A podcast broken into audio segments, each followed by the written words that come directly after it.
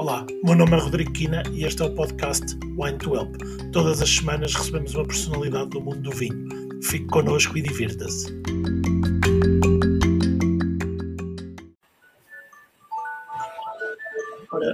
Muito, muito boa noite.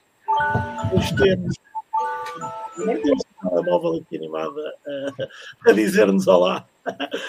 Muito boa noite. Hoje, hoje temos aqui um, um Wine to Help com vida um pouco diferente do, do habitual. Temos quatro ilustres convidados. Uh, eu vou, vou deixar as apresentações, já vos vou pedir a cada um de vocês para se apresentar, mas temos aqui por ordem do, da minha imagem o Manuel Vieira, o Luís Duarte Melo, o Carlos Macedo e Cunha e o Carloto Magalhães.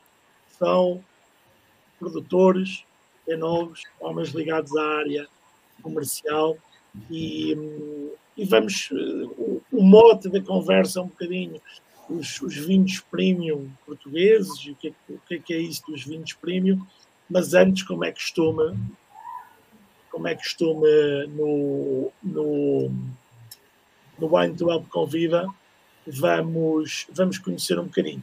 Eu dava-vos as boas-vindas e começava pelo Manuel Vieira, que eh, pedia que se tentasse apresentar.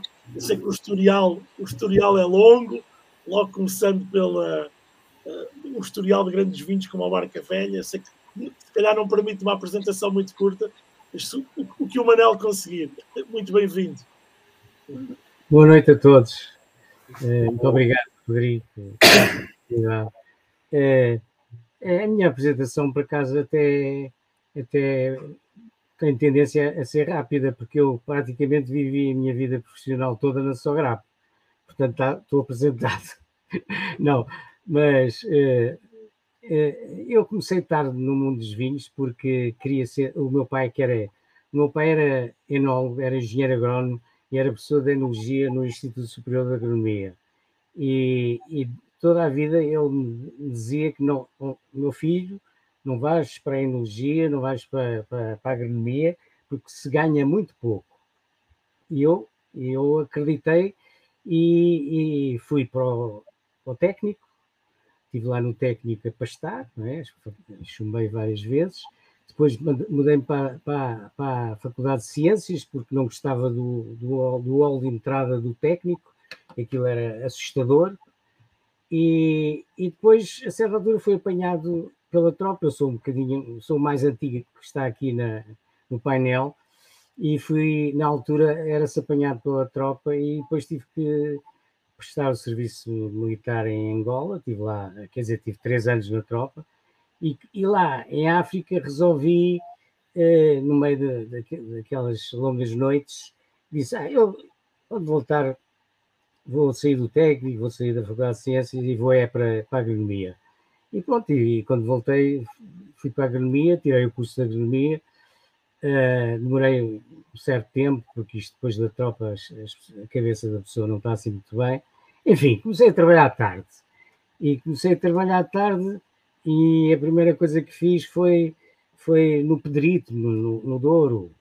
Uh, fui responsável pela, pela margem direita do, do Rio Douro, os projetos que havia de replantação de, eh, eh, era, era um programa eh, com, com o apoio do Banco Mundial que se destinava a plantar 2 mil hectares de vinhas nos antigos mortórios, nos mortórios do Douro.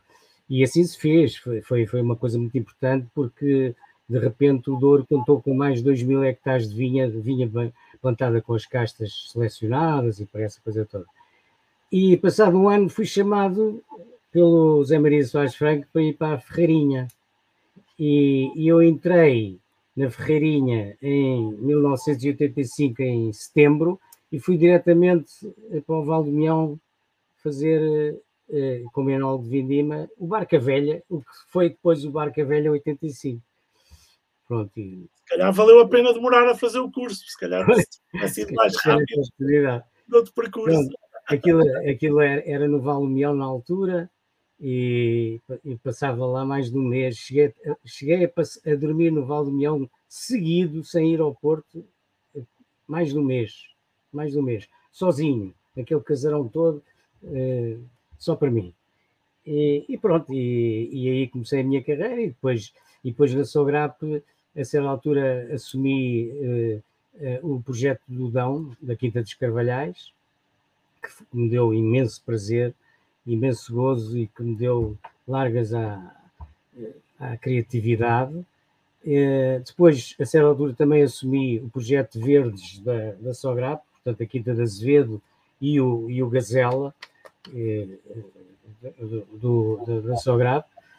E com isto tudo, o tempo passou e cheguei à reforma e reformei-me. E hoje em dia eh, continuo alegremente a, prestar consultoria a algumas casas, eh, algumas com, com, o Carloto em, em equipa, e, e, pronto, é resumidamente esta a minha carreira. Muito bem, muito bem. Vamos voltar, fiquei com curiosidade ainda sobre, sobre, alguns, sobre alguns detalhes. É, eu agora passava ao, ao Luís Duarte Mel, que é um homem da área comercial, não é um homem da, da, da enologia da viticultura, como o Manel e como o Carloto. Luís, como é que tem sido esse, esse, esse percurso e como é que começou a, a, a paixão pelo, pelo vinho? Porque passou por outras bebidas também, não foi? Passei, passei assim. Uh, boa, noite, boa noite, Rodrigo. Obrigado pelo convite e boa noite a todos os que nos seguem. É um gosto estar aqui. Um, o, enfim, eu vejo que aparentemente isto está por, quase por ordem de, de idades. Mas não foi propositado, foi porque chegaram, chegaram por esta ordem. O Manuel foi mais é. pontual.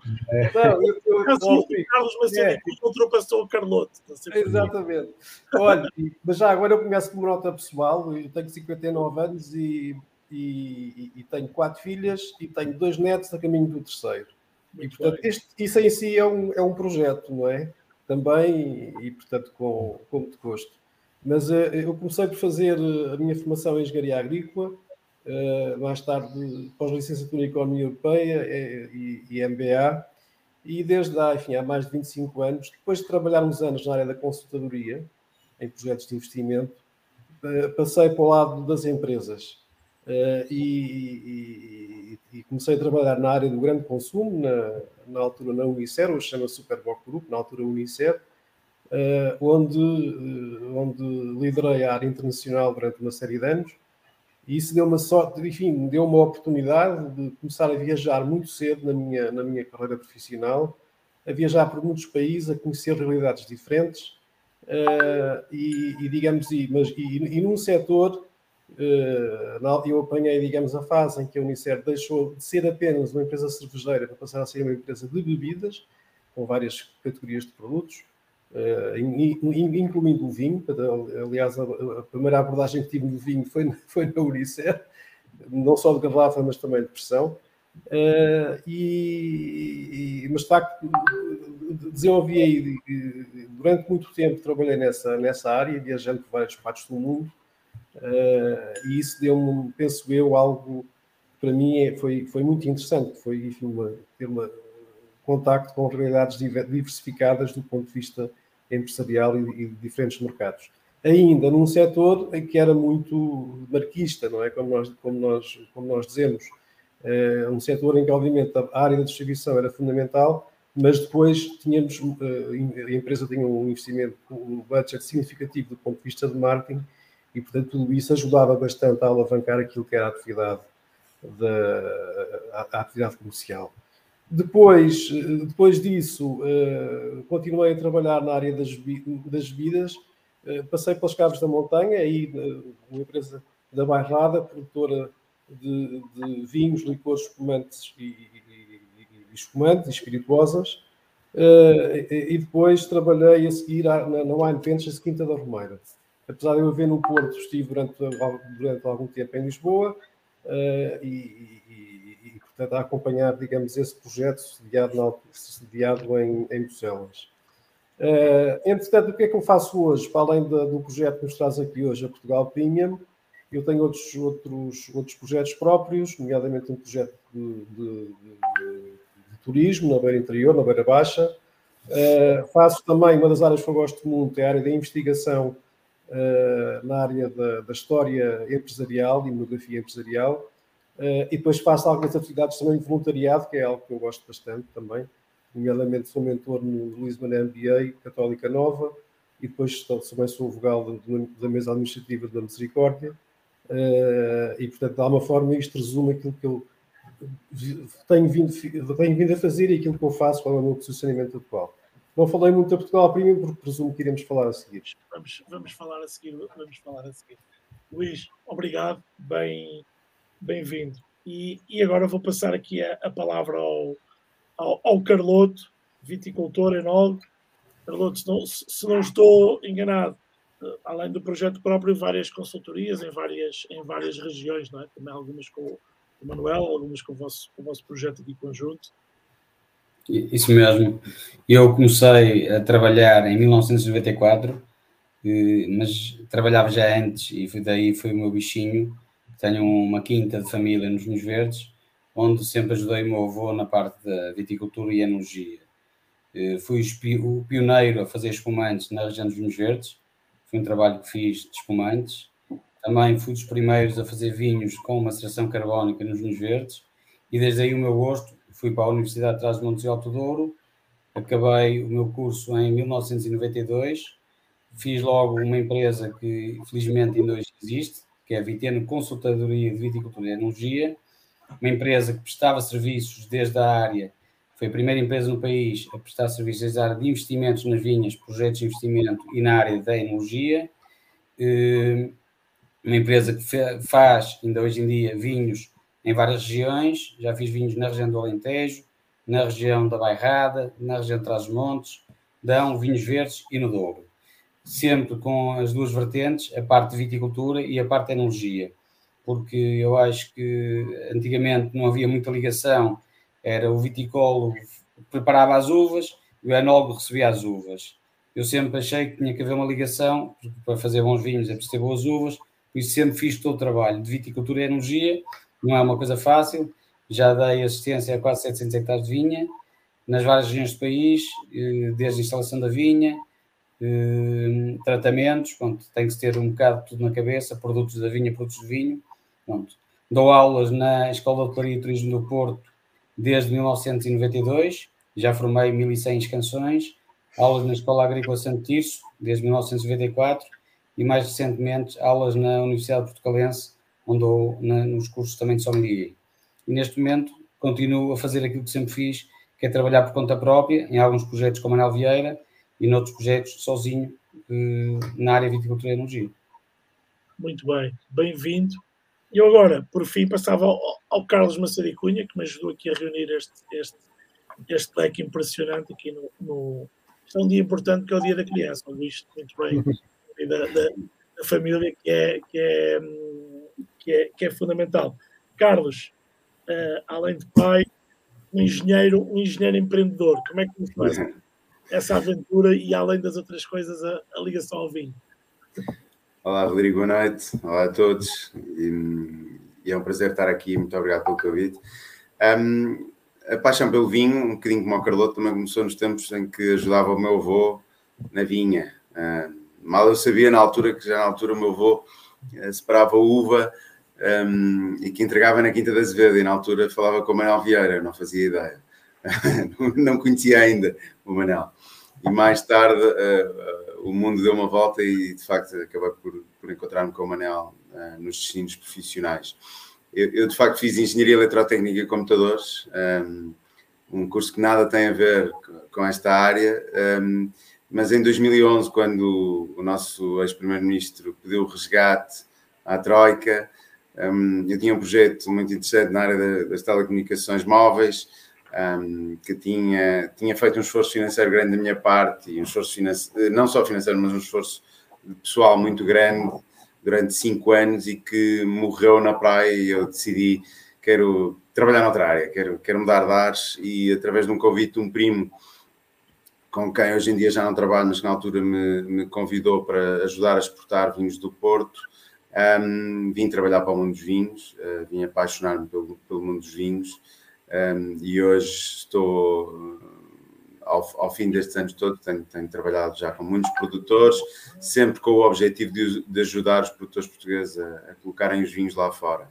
Um, sabemos que é, um, é, uma área muito difícil, sabemos que é, um, é um, um exercício complicado. Portugal tem vindo a recuperar o atraso de notoriedade que tinha, nomeadamente com os países mais afamados uh, no mundo vitivinícola, e, e, e espero contribuir de, de, na, na, minha humilde, da minha humilde forma, com, com o meu saber e com aquilo que consigo aportar, ajudar de facto a promover os vinhos portugueses cada vez mais. Eu acredito que nós estamos num momento em que o, o trabalho que foi feito por tantos e, e tão bons produtores ao longo destes anos estão finalmente a dar fruto um, Vamos depois... as perguntas que eu tenho para fazer a seguir, se faz Pronto, ok, então eu, eu... Mas pronto, dizer que pronto, sou um apaixonado hoje em dia pelo mundo dos vinhos e cada vez mais quero ajudar os produtores portugueses a, a se ingrarem lá fora, oh, a vencerem oh, lá fora. Oh, oh, Carlos, agora vamos, vamos dar aqui a volta, a volta, a volta ao contrário e volto, e volto a ti aqui muito, muito brevemente, porque vamos, vamos falar disso. Pronto, vocês além dos, dos, dos projetos individuais de cada um e das carreiras de, de, cada um ter aqui um projeto em conjunto, que é Portugal Premium. Como é que isto aconteceu? Como é que, o, que é, o que é que vos juntou aos, aos quatro? Olha, foi, foi uma coincidência de, em diferentes momentos, uh, com cada um dos, dos, dos, dos quatro, né? mas com cada um destes três, uh, nos termos juntado um, ehm, com o objetivo comum, de facto, de exportar vinhos portugueses de qualidade. Um, aqui há uns anos atrás, eu e o Luís Duarte Melo uh, trabalhamos em conjunto, quer na, no tempo em que ele esteve nas Caves da, da Montanha, quer quando mais tarde esteve na Quinta da Romeira, em exportação.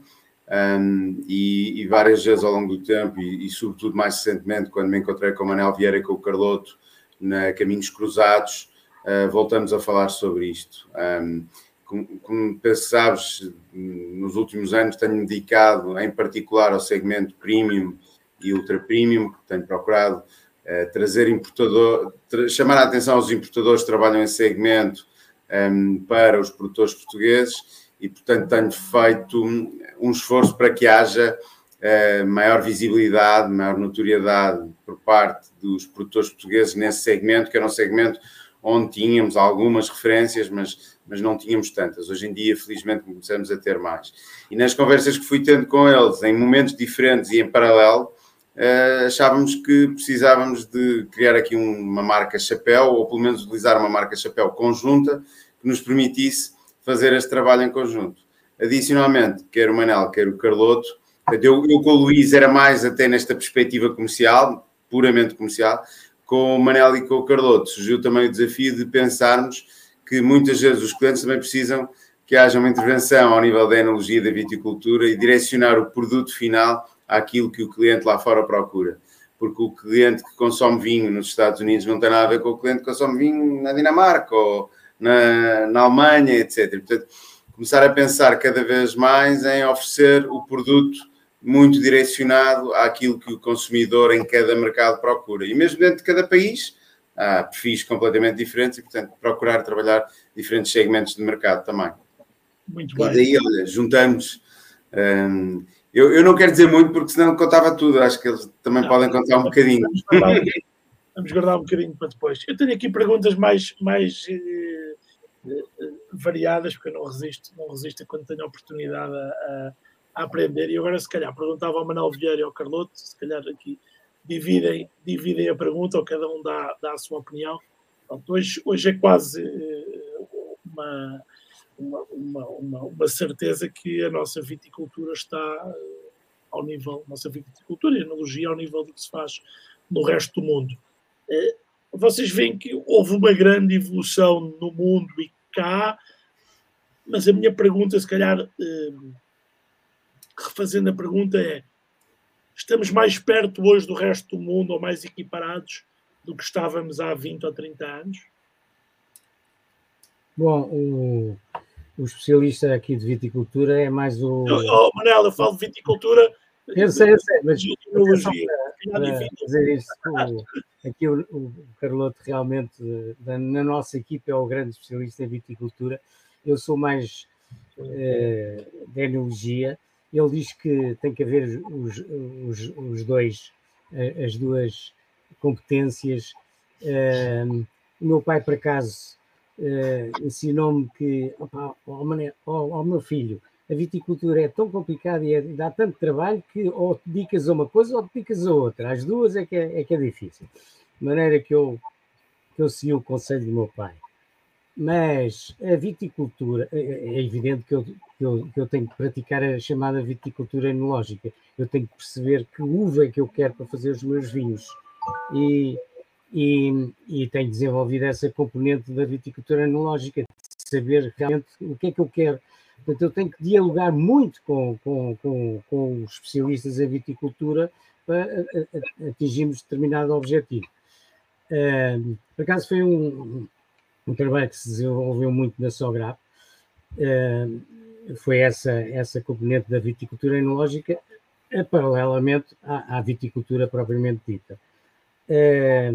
mas, como eu sou mais antigo aqui do, do fórum, e, e, e lembro-me, e lembro-me do, uh, ainda tenho uma, uma memória boa, lembro-me quando, quando, quando entrei neste setor, uh, estamos a falar dos anos 80, meados dos anos 80, a viticultura estava muito atrasada, não uh, era, era muito ainda aquele estilo de, de fazermos como aos nossos pais, o que é que isso, não sei o que é que isso significava, mas pronto, era, era um bocadinho mais a tradição e, as, e era assim que se, sempre se fez, etc. O que me dava a maior confusão, porque eu não conseguia perceber porque, porque é que as pessoas faziam de uma maneira não faziam de outra, qual era o fundamento eh, eh, científico daquelas coisas. E quando eu não tenho um fundamento científico, não consigo só ter fé. Quer dizer, no fim era, era ter fé no que as pessoas diziam. E, e lembro-me, eh, foi assim uma imagem que nunca mais me saiu da cabeça, que, lá na Quinta dos Carvalhais, Sr. Fernando Guedes, que ia, que ia imenso à Quinta, ia a todas as quintas, ia à Quinta dos Carvalhais em particular, que ele tinha um grande carinho pela Quinta dos Carvalhais, e, e tínhamos lá o nosso homem da viticultura, que era o Manel Luís, e que quando ele chegava lá, ele, ele pegava assim na, nas uvas e aquilo tudo, e aquilo era uvas por todo lado, e dizia, nossa Ferraguese, olha para esta riqueza. E aquilo era, era toneladas de uva por, por, por videira, até, e eu achava aquilo, pronto, depois fazia o vinho e aquilo estava um bocadinho aguado, mas e, bem, mas, mas na altura, na altura a qualidade media-se realmente por olha para isto, olha para isto. E a partir daí, nada era igual à qualidade.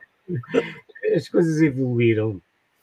Até ao ponto em que, a certa altura, em Carvalhais, estávamos a fazer controle de produção e a fazer poda de, de, de, de cachos e controle dos cachos, etc. E lembro-me que, que a primeira vez que nós fizemos isso, não conseguimos, porque as, eh, os trabalhadores recusaram-se pura e simplesmente a fazer isso, porque diziam que era pecado. É, oh, desculpe, mas isso é pecado. É acabar com a obra do Senhor e a obra de Deus é pecado.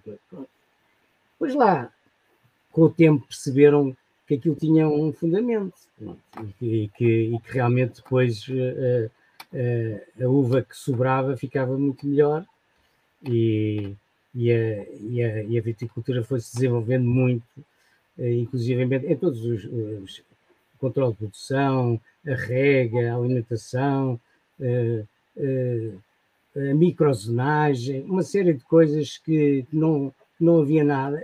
Foi a tal ponto que eu, a certa altura, até comecei a perceber um bocadinho daquilo, quer dizer, a perceber que realmente assim, assim consigo perceber a vinha, porque uh, com, com os argumentos científicos eu consegui perceber, não era só. Uh, era o que o meu pai dizia. Não?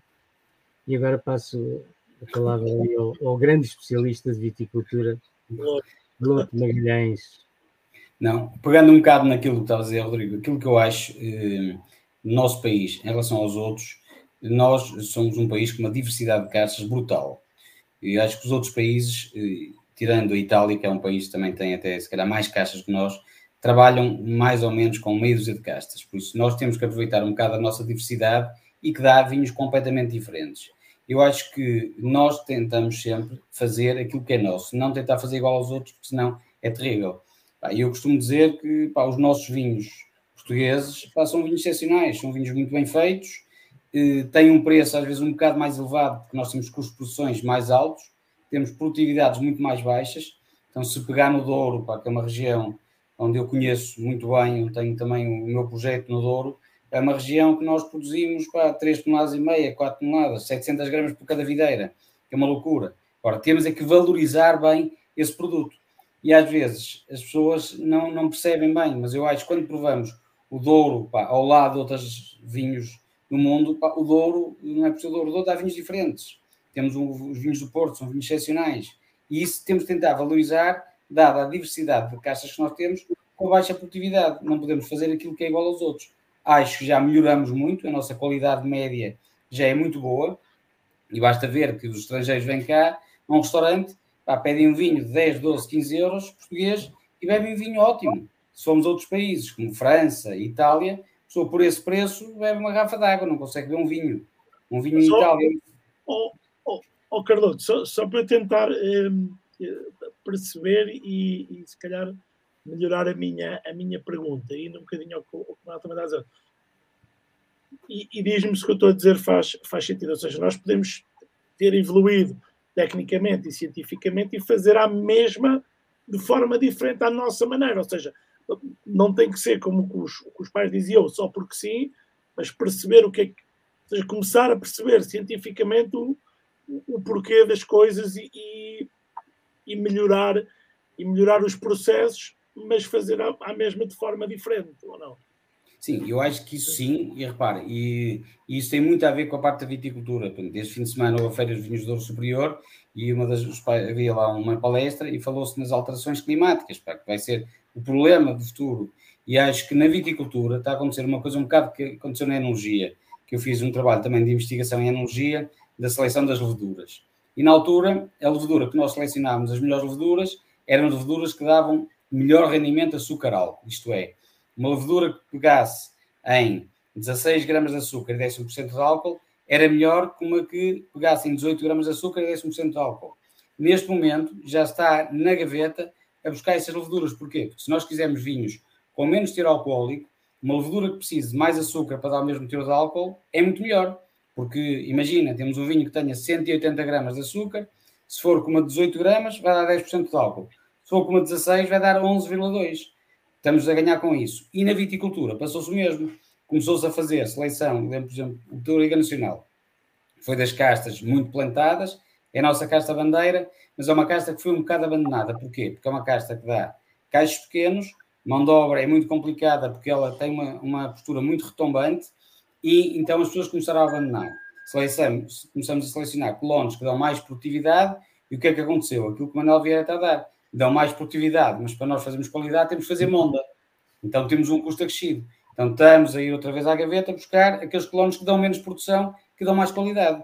Por isso eu acho que é valorizar sempre ao máximo a pouca produção que temos pá, e temos vinhos excepcionais. Pá. Se as uvas serem bem da vinha, é não estragar na adega. Não é preciso fazer muito mais. Boa. Excelente. E agora, para, para termos aqui o, o, o, outro lado, que é depois disto tudo, tudo estar feito, tem que, ser, tem que ser para o mercado, não é, Luís, Luís e Carlos. Deixem-me só fazer a mesma pergunta. Será que evoluímos tanto comercialmente como evoluímos na parte da viticultura e da enologia?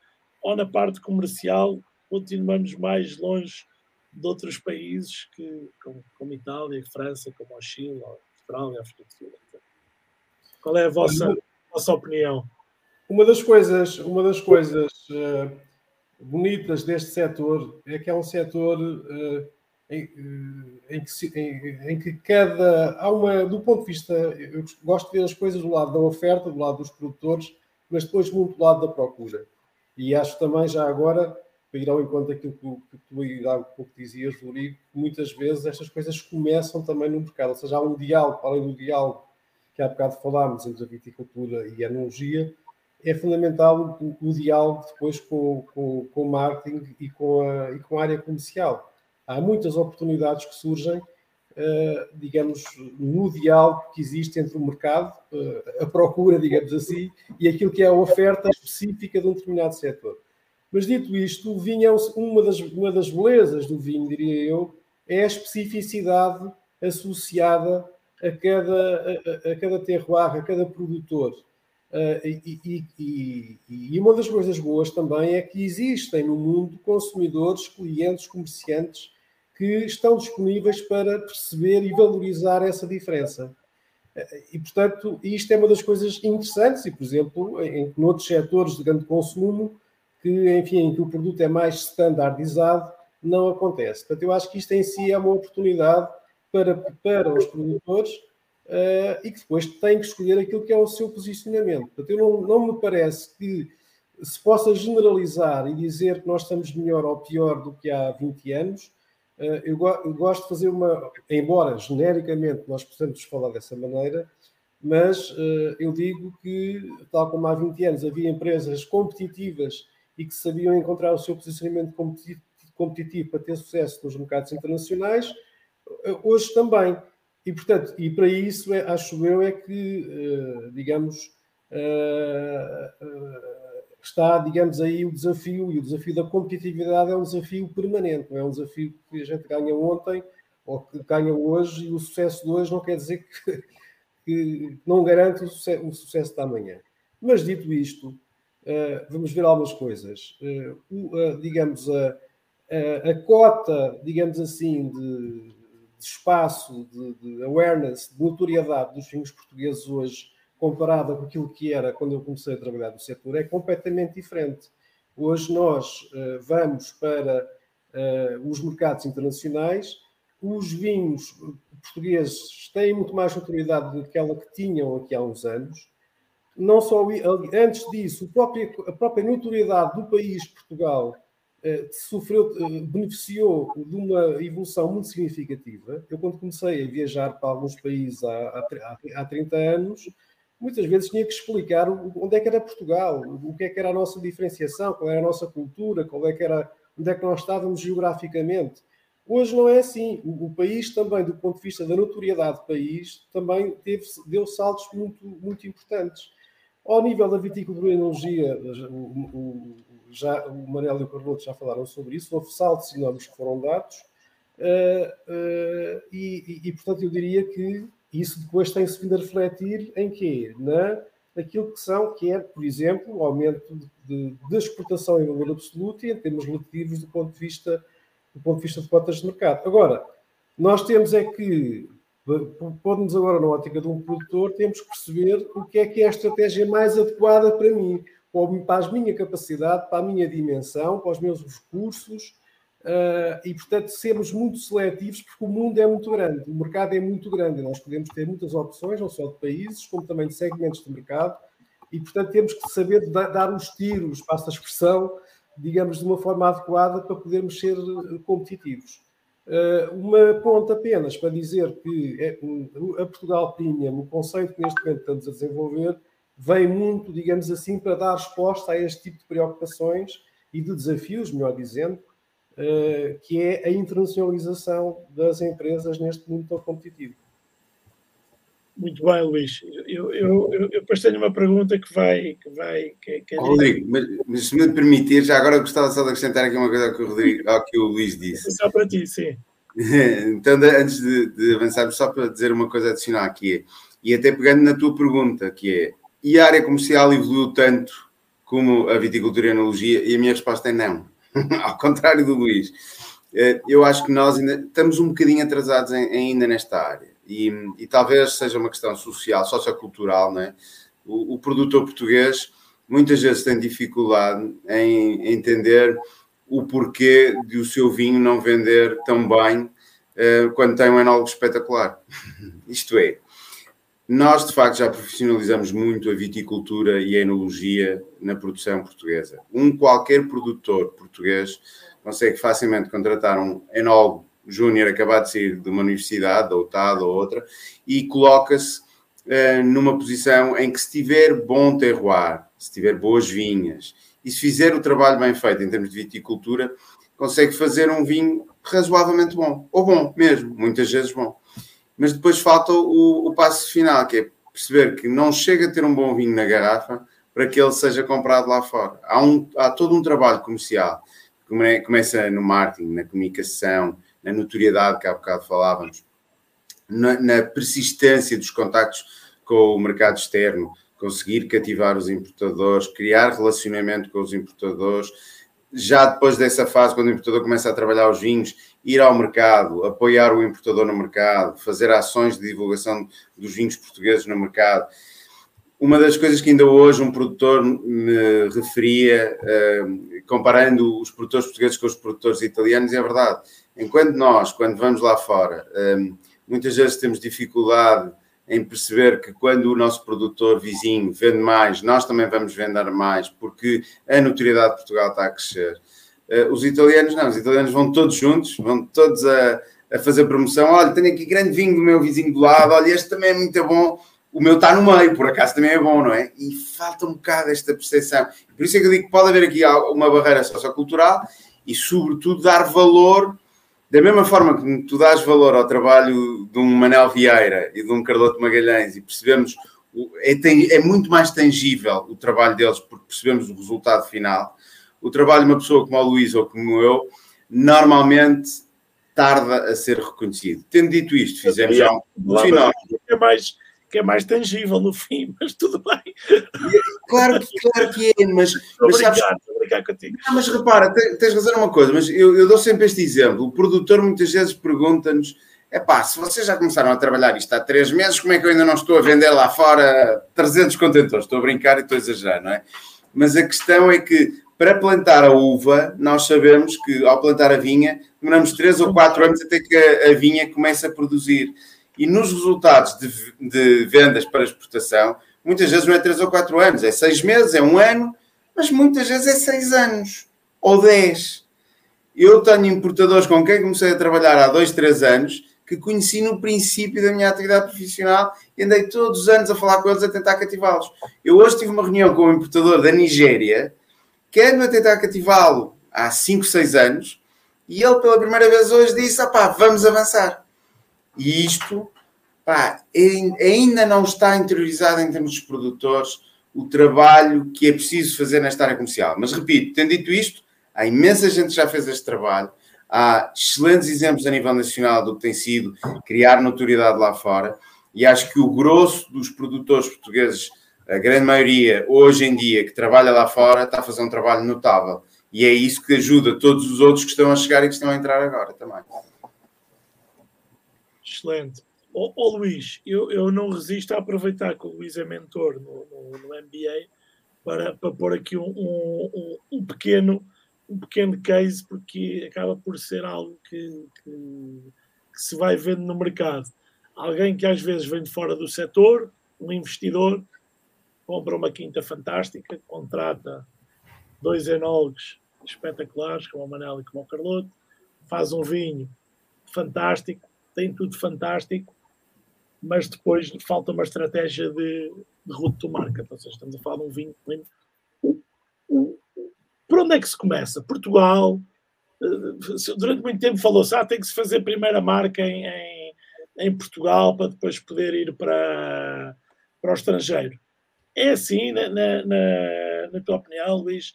Eh, tem que ser uma estratégia ou a outra, ou, ou, ou seja, Vamos ver. O que é que um produtor pode pensar? Se calhar, se calhar, se calhar antes, antes do teu amigo, se fores tu, comprares o, a quinta, se calhar era importante que essas questões tivessem surgido na fase anterior, antes de largares o dinheiro. De qualquer modo, dito isto, eu há bocado falava da, da, da importância das, do posicionamento estratégico para uma determinada empresa. Sem estar a querer aqui ser muito conceptual e aborrecido, mas uh, no setor do vinho ou noutros setores, eu posso me, eu posso me especializar o quê? Por baixo custo, eh, se eu tiver. É um caminho, há muitas empresas que se, que se diferenciam no mercado e que se posicionam no mercado por serem competitivas do ponto de vista do custo e do preço. É um negócio, é um posicionamento. Eu posso eu posso me posicionar, por exemplo, pela via da diferenciação, por exemplo, e então eu aí vou ter que perceber quais são os fatores mais importantes para diferenciar aquilo que é a minha oferta e, digamos, valorizá-la depois, embrulhá-la, pô-la num pacote, com alguns dos fatores que o Carlos Macedo Economia há pouco falava, mas para além de outros, para, para que a minha oferta desperte o interesse dos produtores, é o caminho da diferenciação, uh, enfim, para não, para não complicar muito mais. Ou seja, eu tenho que perceber muito bem onde é que está, digamos, em, em, em que área, qual é o meu posicionamento, como é que eu me vou diferenciar da, da concorrência. É importante perceber que, e isso foi, uma, por exemplo, é uma diferença enorme. Eu trabalhei no setor da cerveja e depois trabalhei no setor do vinho, é evidente que há diferenças desde logo ao nível estrutural, quer dizer, eh, este é um setor muito repartido, o setor do vinho é muito atomizado, há muitos, muitos produtores e muitos pequenos produtores, muitas vezes há uma questão de escala, eh, mas isto eh, ainda torna mais, digamos, importante o facto de nós definirmos bem qual é que é o nosso alvo. Depois, uma outra coisa importante é depois nós termos definido aquilo que é o, digamos assim, aquilo que é o, o meu posicionamento estratégico, se me vou diferenciar, e se estamos a falar aqui de vinhos premium, vamos pela diferenciação, depois eu tenho, em função disso, definir o meu produto, qual é que é o meu portfólio adequado, digamos, a, a, a, e como é que eu vou apresentar ao mercado. A escolha estratégica do posicionamento é algo que nós fazemos, por exemplo, na, na Portugal Premium, relativamente aos nossos produtores. Nós temos que perceber muito bem como é que eu vou ter um portfólio equilibrado em que eu até possa ter produtos, em que possa ter uma margem unitária mais pequena, mas que possa compensar vendendo mais unidades, e outros em que, pelo contrário, eu tenho uma, uma oferta muito pequena, mas tenho que ter margens unitárias mais elevadas para que no global consiga o objetivo de qualquer empresa, que é pôr dinheiro no banco, que é o resultado da margem unitária vezes o número de garrafas que vende. Pronto, de forma muito simples é isto. A seguir, passando na, para uma outra fase mais à frente, é a escolha dos mercados. A escolha dos mercados, que é uma coisa que estava na tua, na, na, tua questão, quando é que eu vou começar? Mercado nacional, mercados internacionais. Eu pessoalmente gosto da ideia do Go Global, ou seja, quando uma empresa, quando começa a trabalhar, enfim, há, quando eu comecei nestas aventuras da internacionalização há, há 30 anos, digamos, havia aquela ideia clássica, nós primeiro vamos consolidar no mercado nacional, ter uma posição muito bem estabelecida no mercado nacional e depois então pensar por etapa, de uma forma estruturada e tal, e também para o mercado de Espanha, se calhar que está aqui ao lado, e depois enfim, é, essas estratégias mais clássicas e que hoje, enfim, na, na, em quem estuda estas coisas mais academicamente, eh, eh, são conceitos há um bocadinho. Hoje as empresas, e é das coisas boas deste mundo global, é que nós podemos, qualquer empresa, independentemente da dimensão, pode e deve posicionar-se como uma empresa global. E pode fazer isso como? Eu posso estar a vender, o caso há bocado falava da Nigéria. A Nigéria, a partida, não é, se calhar, um mercado natural que a gente possa pensar de uma forma. Mas se eu tiver um contacto, um contacto interessante, se eu puder estabelecer uma relação interessante, se eu puder comunicar com aquele target, em que se calhar até há menos produtores uh, uh, e menos concorrência a atingir aquele mercado, porque não? Ou seja, hoje, uma das coisas boas deste mundo é que neste mundo não, não enfim, as fronteiras foram esbatidas e eu posso ter um posicionamento global. Agora, isto quer dizer que eu vá para todos os lados ao mesmo tempo? Não. Eu tenho que ir de uma forma consolidada e depois, outra coisa importante, selecionar canais de distribuição, não é? Eh, eu quero ir para hoje, hoje, por exemplo, o online é uma e o e-commerce é uma, é uma alavanca poderosíssima e fortíssima, não é? E que me permite também chegar, mas eu posso ter um, digamos, um posicionamento mais, mais clássico, de, por exemplo, começar no canal Oreca, por exemplo, uh, ou nós dirigir mais para o canal alimentar, ou seja, há todo um conjunto de opções que hoje existem, mas uh, aquilo que é a persistência depois estratégica para eu ser consistente e esperar e ter paciência para esperar resultados e insistir muito, realmente é, digamos, é, é muito importante. Eu diria não há receitas e nem há situações iguais para todos. Cada caso é um caso e, portanto, dito isto, Rodrigo, se me quiseres mandar o teu caso, tenho todo o gosto em poder, pelo menos, ajudar. O, meu caso são muitos casos, porque vão surgindo, mas, mas provavelmente precisarei de ajuda. porque há, às vezes há casos mais, mais bicudos que é preciso gente com mais, com mais experiência e mais, mais traquejos, sem, sem, sem dúvida. Ó oh, oh, Luís, excelente. Eu agora perguntava ao, Manuel, agora invertendo a questão um, e, e, não ainda casos concretos, não trabalhou, obviamente, numa, numa grande empresa. Um, há, há mais pressão do mercado eh, ou da área comercial das empresas para determinados vinhos do que para outros. Há vinhos onde há uma pressão maior para se fazer desta forma, determinada forma, porque o mercado quer. Uh, e outros vinhos, os, os enólogos têm mais liberdade de fazer uh, de ser mais fiéis ao que, a, ao que a terra dá. Não sei se me estou a fazer, a fazer entender. É, isso, isso depende, depende, depende muito do, das pessoas que estão envolvidas. Por exemplo, uh, depende dos patrões e, e, do próprio enólogo, não é? Eu, por exemplo, uh, uh, nós como enólogos temos a obrigação também de, de ter noção, de, de, como, como diz o Carloto muitas vezes, a gente não vai beber o vinho todo que faz, portanto temos que fazer vinho para os outros. Pronto. E, e, nós temos que ter essa noção, muitas vezes, quando estamos a fazer vinho, eh, ou uma determinada marca de, de, de vinho que, que, da, gama, da gama que temos, que, que aquilo está, eh, que, é, que é destinado a determinado, a determinado camada de público, não é? Eu, por exemplo, tive eh, ao longo da minha vida a oportunidade de fazer enormíssimas quantidades de um determinado uma determinada marca e fazer eh, quantidades absolutamente miseráveis de, de vinhos de, de, grande expressão, etc. Tive sempre a oportunidade de fazer as, eh, as, duas coisas ao mesmo tempo. Estou a falar, por exemplo, do Gazela, que eram os milhões. É, estava a pensar exatamente no, no, no, porque o Manel tinha na mesma, se calhar, a mesma, na mesma época de fazer Gazela e fazer marca velha, não? É? ou seja, de estar, é, marca velha era mais eh, foi é, era mais com, com, com, os outros enólogos. De... Exato, sim, mas, mas, mas, mas dois, mindsets completamente. completamente na, na, altura, quando eu fazia o Gazela, estava a fazer o, sei lá, o, o, o Quinta dos Carvalhais uh, uh, único e por aí fora, que era quantidades muito pequenas. Uh, mas sempre tive, essa, tive, tive sempre essa, essa possibilidade de estar a fazer as duas coisas ao mesmo tempo. E não desprezava nenhuma nem outra, de maneira nenhuma. Eu, eu, eu, para mim era super desafiante fazer grandes quantidades, por exemplo, de grão vasco. Eu também tinha que fazer grão vasco e ao mesmo tempo tinha que fazer o Quinta dos Carvalhais, colheita não sei o quê, que era para aí 3 mil garrafas. Pronto. Uh, só que os desafios eram diferentes.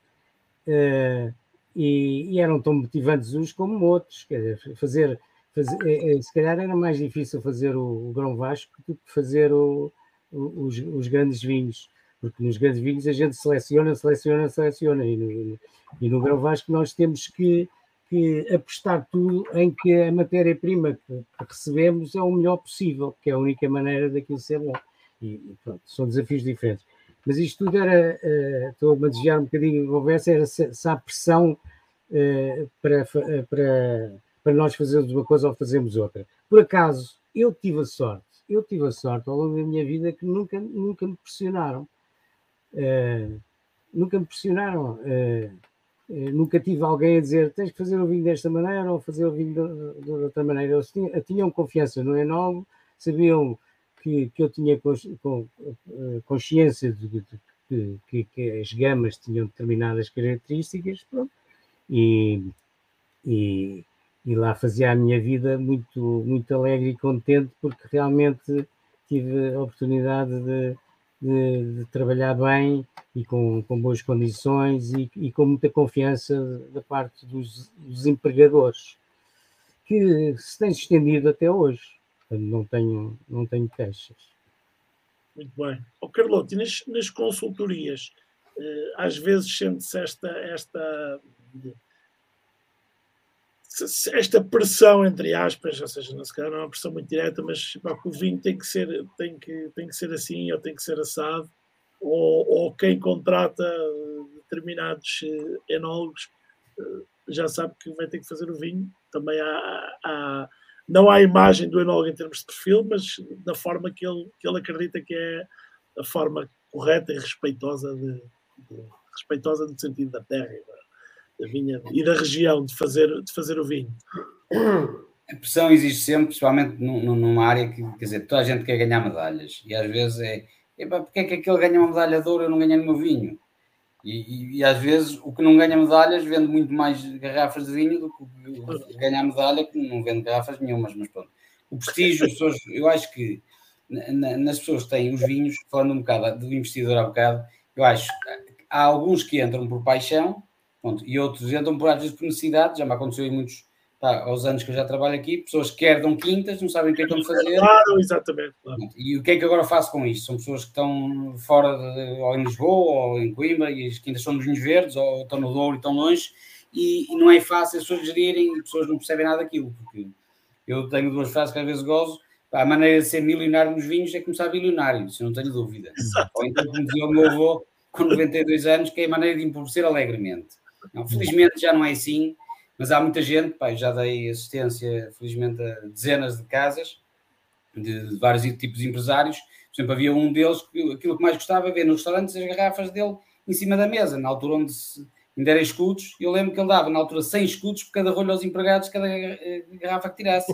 Eu, quanto mais garrafas visse nas mesas, mais contente ficava. Não lhe precisava nada ganhar dinheiro, mas pronto. Ah, tive outro caso engraçado, pá, de um empresário em que fazia uma série de garrafas de vinho pá, ganhou um prémio na, na, região dos Verdes, o melhor vinho produzido na região dos Verdes. A partir de agora, na altura ainda era em escudos também, só para ver, o vinho saía a 250 escudos à adega, não há nenhuma garrafa sai abaixo de 400 escudos. Foi o melhor vinho da região, foi uma desgraça, não se vendeu vinho nenhum, teve-se baixar os preços. Por isso, às vezes, estes prémios eu acho que às vezes enganam as pessoas. Eu acho que é bom a pessoa receber, onde o Manel, felizmente, como eu, ainda agora vim do concurso mundial de Bruxelas, prova muitos vinhos em muitos concursos como eu, e os concursos é sorte. É lógico que tem que ter qualidade, mas fora a qualidade de ter sorte, pá, em que mesa se calha, o que é que calha. Se calha. E depois, pronto. Agora, o prestígio é assim. Agora, o que é que as pessoas querem? É, pá, é ter vinhos que se vendam.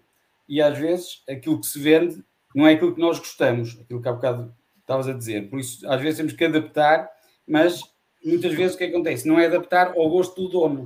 Porque às vezes o gosto do dono não tem nada a ver com o gosto de, que se está no mercado. Isso às vezes tem algumas situações complicadas, porque eles provam os vinhos e dizem, mas eu não gosto muito deste vinho, mas é pá, este confio que este vinho é o que se vende. E depois as pessoas começam a vender e as pessoas vão se adaptando ao gosto, que eu acho que é, que é o que. Começam a gostar. É, mas a área é mais difícil, Rodrigo, é uma coisa engraçada. Na área da viticultura, que às vezes eu tenho mais dificuldade, pá, porque a viticultura eh, exige muitos tratamentos, por exemplo, há, há tratamentos na região dos vinhos verdes que nós fazemos para a podridão, são tratamentos caríssimos. E e faz no último tratamento, finais de julho, às vezes, pá, há tratamentos que custam quase 100 euros por hectare. Se uma pessoa tem hectare, não é muito caro, mas quando tens 20 ou 30 ou 40, o valor global é grande. E eles fazem uma pergunta ao seu engenheiro: eu faço tratamento e vou ter ou não vou ter podridão? Pá, ninguém sabe responder. É o que eu digo: se não chover, não vai ter. Se chover, vai ter alguma. E ele diz: então, se não chover, também se não fizer, não tenho. É, porque às vezes há decisões que nós tomamos e que não é fácil porque os custos são muito elevados. E nós o que é que tentamos? É produzir uvas com qualidade com o mínimo possível de custos para poder rentabilizar os vinhos. Mas a, a pressão, eu acho que as pessoas, quando têm confiança, têm que se acreditar e ver no produto pronto, e ver o que é que se o produto começa a rodar no mercado. Eu acho que é, é isso que mostra se ele é bom ou se não é. Oh, oh, oh Carlos, falaste de, de, de, um ponto que é interessante. Eu sei que é uma, uma, uma, uma discussão muito, muito longa, mas eu vou tentar simplificar. Mas disseste o que é? Ou seja, quanto menos tratamentos, mais económico. Sim. Ou seja, poderemos caminhar para hum, e, e, caminhamos para uma viticultura em que hum, a menor, a menor intervenção acaba por também ser economicamente mais, mais benéfica? Isso é assim. Eu, felizmente, por exemplo, em algumas eh, propriedades e, por exemplo, na minha, já temos hoje em dia ferramentas que nos ajudam a tomar algumas decisões. Por exemplo, temos postos meteorológicos que nos ajudam a dizer se há infecção ou se não há infecção. Agora, aquilo que eu costumo dizer é, eu para mim, por exemplo, trato de uma maneira, mas para os clientes às vezes trato de outra, porque nós temos chamado coeficiente de cagaço, isto é, pá, às vezes é melhor fazer mais um tratamento e gastar mais 3 ou 4 ou 5 ou 10% e temos uvas, do que tentar poupar um tratamento e depois temos uma desgraça. Por isso, eu acho agora, eh, isso dos tratamentos, hoje em dia, cada vez sabe mais e temos mais informações e conseguimos gerir um bocado. Só qual é o problema? É a mão de obra. É que às vezes tu queres fazer, por exemplo, estamos na, alta, na altura mais complicada da vinha. Porquê? Porque é a altura onde a vinha cresce mais, temos um porte retombante, temos que subir uh, uh, uh, as folhas todas e as varas todas para poder fazer intervenções. Se nós não temos gente suficiente há um ataque de milho, o que acontece? Não conseguimos intervir em 3 a 4 dias, vamos ter tudo atacado. Então o que é que nós temos que precaver? Se calhar temos que fazer um tratamento antes que seria necessário ou não seria a 100%, mas para dar tempo para se fazer o levantamento das varas todas, se houver um problema temos intervenção. Isso muitas vezes temos que jogar com a oportunidade de tratamento, que é o conta mais, com o número de pessoas que nós temos. E hoje em dia a mão de obra é cada vez mais difícil e aí é que temos que gerir. Por isso, eu acho que tanto nos vinhos, que felizmente não vamos para esse campo, como nas vinhas, os biológicos, eu acho que para mim é tudo bom senso. E o cuidado, uma pessoa tem que perceber. Se eu não precisar fazer um tratamento, não faço. Se eu não precisar de meter um proteinológico, não meto. Agora, não posso é arriscar nem num tratamento, nem não meter um proteinológico e ter um vinho que não esteja em condições. É assim que eu costumo trabalhar e acho que tem-me dado bem. Muito bem. Oh, oh, oh, Carlos, Carlos, há pouco falavas em premium e ultra premium e eu fiquei aqui a pensar o que é que será o premium e o ultra premium, ou seja, onde é que, onde é que começa o premium e onde é que começa o ultra premium, pelo menos na tua visão, porque é uma, é uma, é uma definição que eu imagino que envolve alguma subjetividade. Claro que sim, claro que sim. Um, a minha, a minha experiência um, separa-me desde logo os preços de gama de entrada, depois de gama média, depois a partir daí começa a subir para uma gama alta e acima dos gama alta, que normalmente, eu diria se calhar em, em preço de exportação, mas não é bem a mesma coisa, que é o preço, o preço de venda a público, nós temos uma ideia, mas o, o, este, a cadeia de valor de distribuição dos vinhos, desde que o vinho sai da quinta até chegar à casa do consumidor ou à mesa do consumidor num restaurante, tem custos, não é? Há pessoas a trabalhar pelo meio, há pessoas a transportar o vinho, há pessoas a armazenar o vinho, a armazém, há, portanto, há custos há, aos empregados no restaurante que nos estão a servir o vinho com cuidado, a explicar-nos o vinho, as caixas, tudo isso tem custos e tudo isso tem que ser remunerado. E muitas vezes há dificuldade das pessoas perceberem porque é que um vinho que compraram à porta da quinta a 10 euros está à venda numa loja em Lisboa a 20 euros. Isso tem um custo. Porque o produtor está a fazer as neiras. e portanto, eu, para, eu para, para, explicar, vou explicar o preço de venda à pública aproximado, ok? Que é para ser mais fácil. Um vinho que é vendido, grosso modo, até 30 euros, ainda é um vinho gama alta. A partir daí, vá, 30, 40, 50 euros, a partir daí para cima, já estamos a falar de vinhos premium. Também considero que um vinho que ultrapasse os 150, 200 euros, mas sobretudo aqueles vinhos que chegavam para os 1000 euros, 2000 euros, 3000 euros, por aí fora, já são vinhos ultra premium. Uh, no, o, o, o, nosso amigo Cláudio Martins, que ainda há bocado fez um like na, no, nesta tua emissão, lançou há uns tempos atrás aquele vinho Júpiter, que eu, que eu ainda não tive a oportunidade de provar, mas já tive a oportunidade de vender várias garrafas tenho vários clientes que me pedem. Eu, esse vinho considero está num segmento ultra premium. Ou então um cliente irlandês que ainda esta semana falou comigo um, que, que, quando quer comprar vinhos portugueses um, e eu tentei-lhe vender uns vinhos que tinham PVP de 80 euros e que me dizia, pá, isso não, que isso é barato. e depois, quando comprou, comprou-me vinhos do Porto que se vendiam a mais de 2 mil euros a garrafa.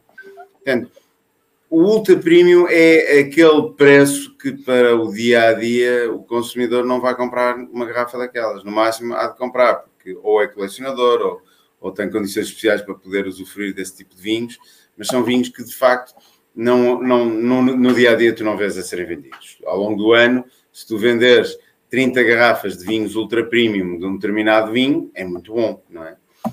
Um, e normalmente estamos a falar que vinhos ultra premium um, tu, tu, sabes, o, o, por exemplo, os vinhos do Carlos Raposo, os vinhos imperfeitos, quando nós os começamos a vender, o objetivo inicial que nós tínhamos para cada um daqueles vinhos andava entre as mil e duas mil garrafas, não era mais do que isto. E, e, estamos a falar que ele só vai lançar esses vinhos em anos muito especiais. Um, por exemplo, o vinho que aqui o Manel e o Carloto fazem, que é um, é um dos meus vinhos tintos preferidos, Aliás, eles, eles, fazem dois dos meus vinhos tintos preferidos. Eles provavelmente não, não, sabem isso, mas, mas eu vendo bastante desses dois vinhos, que é o, o Teixuga, no Caminhos Cruzados, e o Ocares Manuel, que é mesmo o vinho deles, com o nome deles. É, são vinhos que, estão num segmento premium, já, já não estão no preço de gama alta, já estão num segmento premium, mas não estão ainda num ultra premium. E, e, aliás, é o, é o, desafio que eu tenho conseguir fazer a eles os dois a lançarmos um ultra premium, não é? Mas isso, pronto, devemos lá chegar. estamos a trabalhar para isso, estamos a trabalhar para isso. Fica aqui o, o desafio. Ó oh, oh, Luís, e agora se calhar, que é, algo, se calhar começava pelo Luís, mas se calhar depois uh, ia, ia passando por, uh, por todos, porque estamos aqui a falar de vários assuntos, mas gosto sempre de que, que as pessoas que vêm que é o Wine to Help, que apresentem o seu, o seu, o seu projeto. Vocês, cada um de vocês tem, tem, tem os seus projetos, mas tem um projeto em conjunto que é o Portugal Premium. Estamos a falar de vinhos, de vinhos premium. Se calhar passava-te a palavra, Luís, para, para começares a apresentar e depois os outros, se quiserem dar o um contributo, porque, se eu não estou enganado, a empresa tem várias, tem várias vertentes, não é? Sim. Uh, digamos, a, a, nossa missão é uma, coisa, é uma coisa muito simples. Uh, nós, no fundo, aquilo que fazemos é, é fornecer soluções de gestão para produtores de vinhos de, vinhos de qualidade. Isto explica-se de uma forma em quatro ideias-chave. Primeiro, nós vemos que, do ponto de vista do mercado, os vinhos portugueses começam a ser cada vez mais, são cada vez mais apreciados pelos pelos traders e pelos, e pelos clientes eh, internacionais. A Portugal Premium, digamos, e em particularmente o Carlos Macedo e Cunha, desde já, enfim, já há muitos anos, é uma marca Umbrella, uma marca chapéu, que se tem dedicado a ajudar pequenos e médios produtores portugueses a alavancar em rede, digamos, a, a, a exportação de vinhos de qualidade. Alargámos a rede, eh, esta rede de, pessoas, a gente com, com experiência que anda nisto há muitos anos e com competências complementares, marketing, eh, exportação, mercado nacional, enologia, viticultura, eh, e isso dá-nos a possibilidade de quê? De nós obtermos, trabalharmos com um modelo inovador, flexível e, prestamos ao, e apresentamos ao cliente soluções de gestão adequadas às suas, às suas necessidades tipicamente, nós não, nós não somos traders, por exemplo, na parte comercial, nós não somos intermediários, não somos traders. Aquilo que fazemos é uh, fazemos parte da equipa, digamos, de gestão dos nossos produtores, uh, num modelo que, enfim, que se chama interim management, ou gestão interina, se quiserem, para termos aqui um chavão, uh, que é um modelo pensado para aqueles produtores que uh, já, já são grandes demais para serem geridos apenas pelo, pelo dono, não é?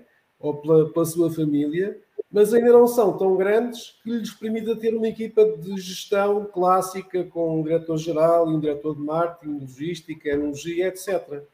E, portanto, uh, basicamente surge para esta, para esta faixa, para este segmento de, de, empresas, que muitas vezes estão ali entre as 100, as 500, as 100 mil e as 500 mil garrafas, que é uma dimensão uh, digamos que já é uma operação, como deve ser, não é? Já, é, já não é uma brincadeira. É a partir das 100 mil que começa a dar dores de cabeça, não é? Ora vai, começa a dar dores de cabeça. Mas também, mas ainda não dá, muitas vezes, uma massa crítica suficiente para ter uma equipa de gestão contratada, não é? E muitas vezes, as nosso tipo de soluções podem surgir nesse contexto, podem surgir em, em contexto, por exemplo, de sucessão. Imagina uma empresa eh, que está, que, enfim, que tem alguém que já está eh, na, na, na, idade da maturidade e quer passar o testemunho a um, a um, elemento da família mais jovem, mas que ainda não, enfim, não se sente ainda completamente confortável, ou que foi do outro setor, ou que tem pouca experiência. Nós podemos, também é um contexto típico em que nós podemos ajudar a fazer essa passagem, digamos assim, de testemunho, por exemplo. Uh, enfim, uh, só, só para dar aqui alguns dois exemplos. Agora, como é que nós trabalhamos? No fundo, é, selecionamos produtores de vinhos diferenciados, ou seja, nós próprios, a Portugal Premium, eh, selecionamos os produtores que, em quem achamos que possam fazer, fazer-se fit, digamos assim, com aquilo que, são, que é a nossa, a nossa visão para o mercado.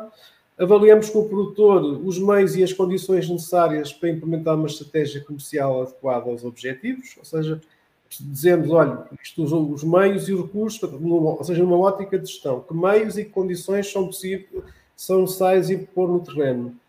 Depois estabelecemos com os produtores um quadro de relacionamento transparente, mensurável e claro, que se baseia num plano de negócios acordado entre as partes. A gente propõe um plano de negócio e, olha, objetivos quantitativos, objetivos qualitativos.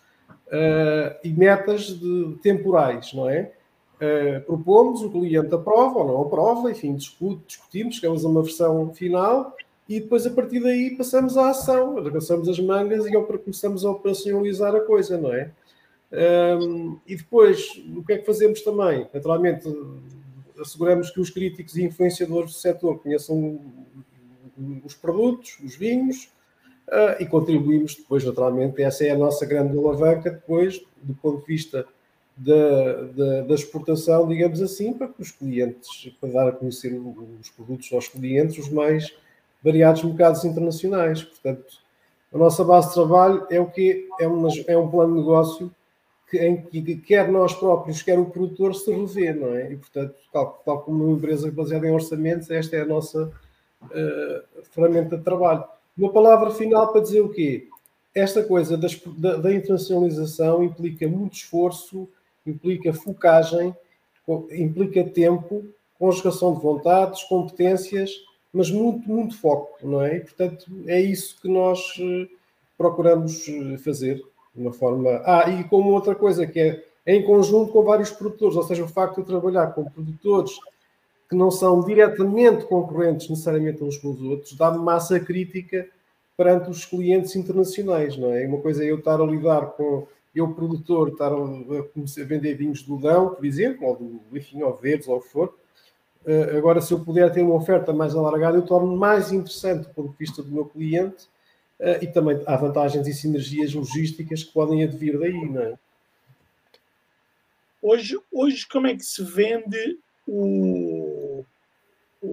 o, vinho português, uh, não só o prémio, não só, só, só vinhos prémio, mas o vinho, o vinho com mais valor, com valor acrescentado, uh, as, gamas, as gamas mais altas. O que é que, o que, é que são os, os, os, os argumentos que nós temos em Portugal, e vocês já falaram de alguns, de alguns deles, todos vocês, os, os, os enólogos e, e, e, a área comercial, mas o que é que os compradores internacionais querem, querem ouvir sobre o vinho, o vinho português? Eu acho que aquilo que o Carloto há bocado referiu, da diferenciação por via das castas, não é? Desde logo. Depois um aspecto que o Manel e o Carloto muitas vezes falam, que é a questão do blending, a arte do blend, fazer o, os blends certos, leva a que quando tu apresentas os vinhos portugueses a um cliente comprador, um, haja uma receptividade natural muito grande. Adicionalmente, há outros fatores que o Luís anda agora referia, que é a possibilidade que tu tens hoje de apresentar os teus vinhos a influenciadores que são determinantes na decisão de compra em muitos mercados. Um, sabes que o, o impacto que tem umas notas de prova de um, de um Robert Parker ou de uma Jancis Robinson ou, ou Wine Spectator, Wine Enthusiast, etc., em determinados mercados é um, um fator qualitativo. Tu, tu, não precisas ter 100 pontos para que o teu vinho seja considerado um grande vinho, não é? Um grande vinho, a partir de 90 pontos já toda a gente considera que tu tens um, um muito bom vinho. E hoje em dia há muitos produtores portugueses que, felizmente, quando enviam os seus vinhos para a prova com os grandes críticos internacionais, conseguem ter 90 pontos e mais, não é? Hum, eu, eu, quando trabalhei com o Carlos Raposo, um dos fatores decisivos para abrirmos as portas em alguns mercados era, era termos tido 97 pontos na Decanter num branco. Era o, era o branco português com a mais alta pontuação de sempre, pá, e pronto, facilitou a vida. Também facilita o fator preço, ao contrário do que as pessoas uh, intuitivamente pensariam, o facto de teres vinhos baratos demais, uh, aquela, aquela célebre frase do, da relação qualidade-preço é péssimo. Quando queremos promover os vinhos portugueses, falarmos em relação qualidade-preço, estamos a dizer que o nosso vinho está a depender mais do preço do que da qualidade para vender, não é? E, portanto, nós temos que ir apenas pela qualidade. Portanto, quando tens um preço muito elevado, para teres uma boa relação qualidade-preço, o vinho tem que ser muito bom o que obriga também ao produtor a ter mais qualidade nos vinhos que apresenta. E, portanto, é sobretudo a questão da qualidade. Acho que o produto final, o vinho português, hoje em dia, consegue bater-se de igual para igual, um, à vontade, com todos os melhores vinhos do mundo. Um, os vinhos portugueses, não é só o Cristiano Ronaldo, que é um grande jogador de futebol e está entre os melhores do mundo. Os vinhos portugueses estão claramente, hoje em dia, entre os melhores do mundo. Um, e tens vários exemplos disso. E, portanto, quando o comprador chega e quer comprar vinhos portugueses e está disposto a investir em vinhos portugueses, está porque sabe que o vinho português tem muita qualidade. Mas uma, uma, uma questão, falaste aí nos críticos, nós sabemos que são importantes. Não será que Portugal já chegou a um certo patamar eh, dentro do setor, junto dos críticos, mas ainda nos falta fazer, ou seja, subimos, se calhar agora precisamos ter que descer um bocadinho à terra, no sentido que eh, será que junto dos consumidores, eh, das, os, mais das massas, quem vai ao supermercado comprar o seu vinho, etc., já, já somos uma marca uh, presente ou somos só nos especialistas, nas lojas especializadas, na crítica, que isso efetivamente somos? Eu, eu, eu diria o exemplo mesmo de, de, do, do, Robert Parker que há bocado falamos. Na década de 80, quando Robert Parker deixou de se dedicar em exclusiva à advocacia e passou-se a dedicar a provar vinhos e a fazer uma listagem. Ele, fazia uma lista de vinhos que gostava e pontuava e, e dava inicialmente para amigos, depois foi alargando. Hoje em dia é aquilo que é. Ele fez sobretudo com vinhos franceses. Uh, depois os californianos também. Um, e a razão para que isso, porque isso aconteceu teve a ver com uma decisão que na década de 70 aconteceu na região de Bordeaux, que era todos os vinhos tinham que ter a palavra Bordeaux com 5 centímetros de largura depois isso mais tarde foi abandonado, mas no, naquela altura isso fez com que houvesse uma notoriedade enorme dos vinhos de Bordeaux. Nós ainda não atingimos esse ponto, é verdade. Nós falta-nos, por eu, eu dou sempre este exemplo. Eu, quando falo com os produtores e aquilo que o Luís há bocado dizia, nós fazemos consultoria em todas as áreas, incluindo no marketing, na imagem, na rotulagem.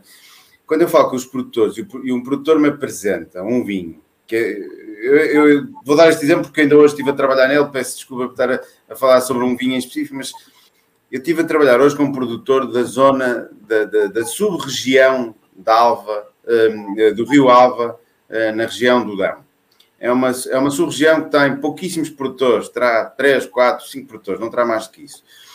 Um, eu acho que um produtor tem que dar notoriedade a isso, tem que dar visibilidade a isso. Desde logo tem que dizer Dão. O Dão tem que aparecer muito visível, tal como o Douro. Eu acho que o Douro é pouco envergonhado nisso. O Douro usa mais. É a região que usa mais a sua região é o Douro. O Dão tem que caminhar nesse sentido, tem que fazer, já o está a fazer. Há vários produtores, como tu sabes, com rótulos em que o Dão aparece em, em letra grande, vê-se bem, até às vezes mais, até tem mais notoriedade da região que o próprio do Douro. E acho que isso é fundamental para nós, nos posicionarmos lá fora, perante o mercado, com as nossas referências e começarmos a aparecer. Quando fores a uma prateleira, em, lá fora, em que vês várias garrafas de vinhos portugueses expostos, e em que aparece as regiões portuguesas com notoriedade, tu vais começar a vender mais. Para mim, um dos grandes erros estratégicos que há em Portugal nas, nas regiões. Há dois, há dois erros que eu costumo referir sempre, mas um deles é a questão do Alentejo, que é tu olhares para um rótulo que é da região, de uma das, regi das sub-regiões alentejanas, e a, a, a marca que aparece é vinho regional alentejano. Só em algumas sub-regiões é que te aparece, e alguns produtores é que te aparece a palavra Alentejo. E isto prejudica imenso a, a região do Alentejo. A outra é, é a questão dos vinhos verdes, não é? Que é tu teres uma região com o nome de um vinho com uma característica. Um, a, a, transmissão da mensagem vinho verde, per si, prejudica imenso a região dos vinhos verdes. Os vinhos verdes cada vez mais mostram a qualidade que têm. A região tem grandes produtores a fazer grandes vinhos e, infelizmente, não se tira proveito disso porque, ao caracterizares uma região com uma tipificação de vinho no seu nome, que é o que acontece na região dos vinhos verdes, tu matas o potencial de subida, de premiumização dos vinhos. Aquele importador que eu te falei há bocado, irlandês, que compra vinhos, teve a provar os vinhos do Anselmo Mendes. Eu fiz uma prova com ele lá em cima, há uns anos atrás, nos vinhos deles. Ele adorou os vinhos, achou os vinhos do melhor que tinha provado. E não comprou nenhum vinho do Anselmo Mendes por duas razões. Primeiro, eram baratos demais, e no entanto, houve muita gente a queixar-se que o tempo é caro, e, ele achou o tempo barato demais. E depois a questão de vinho verde. Ah, vender vinho verde, que é uma característica, quer queiramos, quer não, é extremamente difícil lá fora. E, portanto, é muito difícil puxarmos os vinhos para cima. Um, eu, eu acho que esses dois erros estratégicos hão de ser corrigidos. Tenho essa esperança, mantenho essa esperança. Sei que se tem falado muito na possibilidade da região dos vinhos verdes vir a ter uma DOC paralela, um bocado como tens hoje vinho do Porto e Douro DOC, que são paralelas, não é? A possibilidade de teres vinho verde e outra DOC paralela para não emprestar a conotação tão negativa. E até porque isso acaba por prejudicar o próprio vinho verde. Porque ao não teres uma possibilidade de teres uma categoria específica que seria um vinho verde, como tens uma categoria específica que é Porto e tens uma categoria específica que é Champagne, ao não teres essa possibilidade, não valorizas o vinho verde. E portanto, tu precisavas de valorizar o vinho verde. Mas pronto, conversa para outro programa, quando quiseres, já sabes. Eu digo quem convida, posso mais gente, gente que anda a batalhar nisso. Há mais gente é. interessante para falar disso. Ó oh, oh, Manuel, voltando à terra, e também portanto, estamos a ficar aqui uh, a passar um bocadinho do tempo que vos e quando se chega à vinha, o que é, que, o que, é, que é uma vinha com um enólogo olha e diz, daqui vou conseguir fazer um grande, um grande, grande vinho? É, é a pergunta para um milhão, não é? Não, aconteceu-me isso uma vez. É, é, quer dizer, aconteceu-me várias vezes, mas, mas houve uma vez que foi, foi absolutamente extraordinário. Foi, foi a, a, a, vinha, a vinha que hoje em dia dá origem ao legado da, da, da Ferreirinha, que, que eu, eh, eh, eh, a certa altura fomos lá, por acaso foi a equipa toda da energia da, da Sograp, na altura, e fomos. Aquilo era uma, era uma, era uma quinta lá para, muito para cima e que nós não, não conhecíamos muito bem. Uma vez foi, foi a equipa de energia toda lá e quando chegamos à, à, àquela vinha, que é uma vinha muito, muito velha, em calcos, com muitas castas, eh, eu lembro que todos nós olhámos para aquilo e, e dissemos: epá, esta vinha deve dar um grande vinho. E depois o Sr. Fernando Guedes teve exatamente a mesma, a mesma, a mesma ideia, e quando chegou lá, epá, esta vinha tem que dar um grande vinho. Por, quer dizer, não, não, não, seria muito científico, mas era mais pela, pela parte emocional. Aquilo, eh, emocionalmente, aquilo. Eh, olhávamos para aquilo e dizia: tem, tem que dar bom vinho. E realmente dá, e, e realmente deu, e realmente dá um, um grande vinho. Eh, e eu agora, eh, utilizando aquela, aquele, aquele bordãozito da, que se utiliza muito na televisão, queria, queria contrapor ali um bocadinho o meu querido uh, sócio Carlos Macedo Cunha com os vinhos verdes que a gente anda sempre à befatada, eu e ele, porque ele disse que é extremamente difícil vender vinho verde. Não, é extremamente difícil vender vinho verde. Uh, uh, premium, premium, premium. premium. Porque o, o, o, vinho verde que eu chamo tradicional, que é, que é o que tem gás e que tem açúcar residual e que tem um grau alcoólico mais baixo, vende milhões. E, e normalmente eh, eh, isso dou razão. Quando a pessoa lá, lá fora, quando, quando pensa vinho verde, é o tradicional, não é o primo. E depois, quando chega ao primo, diz: mas o que é isto? Isto é, é, diferente, não, não é aquele com o gás, nem com, com nem, nem, com a frescura, etc. Portanto, e eu acho que isso até prejudica o próprio vinho verde, porque como o vinho verde é exatamente isso que o Manel está a dizer, esta característica típica do que é o vinho verde, hum. devia ser protegida. Hum. Eh, quando nós dizemos que as, as regiões demarcadas são regiões protegidas, o vinho verde, o típico vinho verde, devia ser quase que um património histórico-cultural, não é? Quer dizer, nós devíamos estar a proteger esse perfil e não, e não deixar depois de dar oportunidade aos produtores da região de fazerem vinhos premium ah, mas que não são vinho verde. Eu sei, eu, tu sabes que eu dou razão nesse aspecto, porque eu, eu defendo a separação, é, é, como, como, no vinho no Douro, por exemplo, é, o, o maior, maior volume de vinho que se vende, o maior, é, é o, é o Ruby. Mas depois existe o, o Vintage, e, e o Vintage e, os colheitas, etc.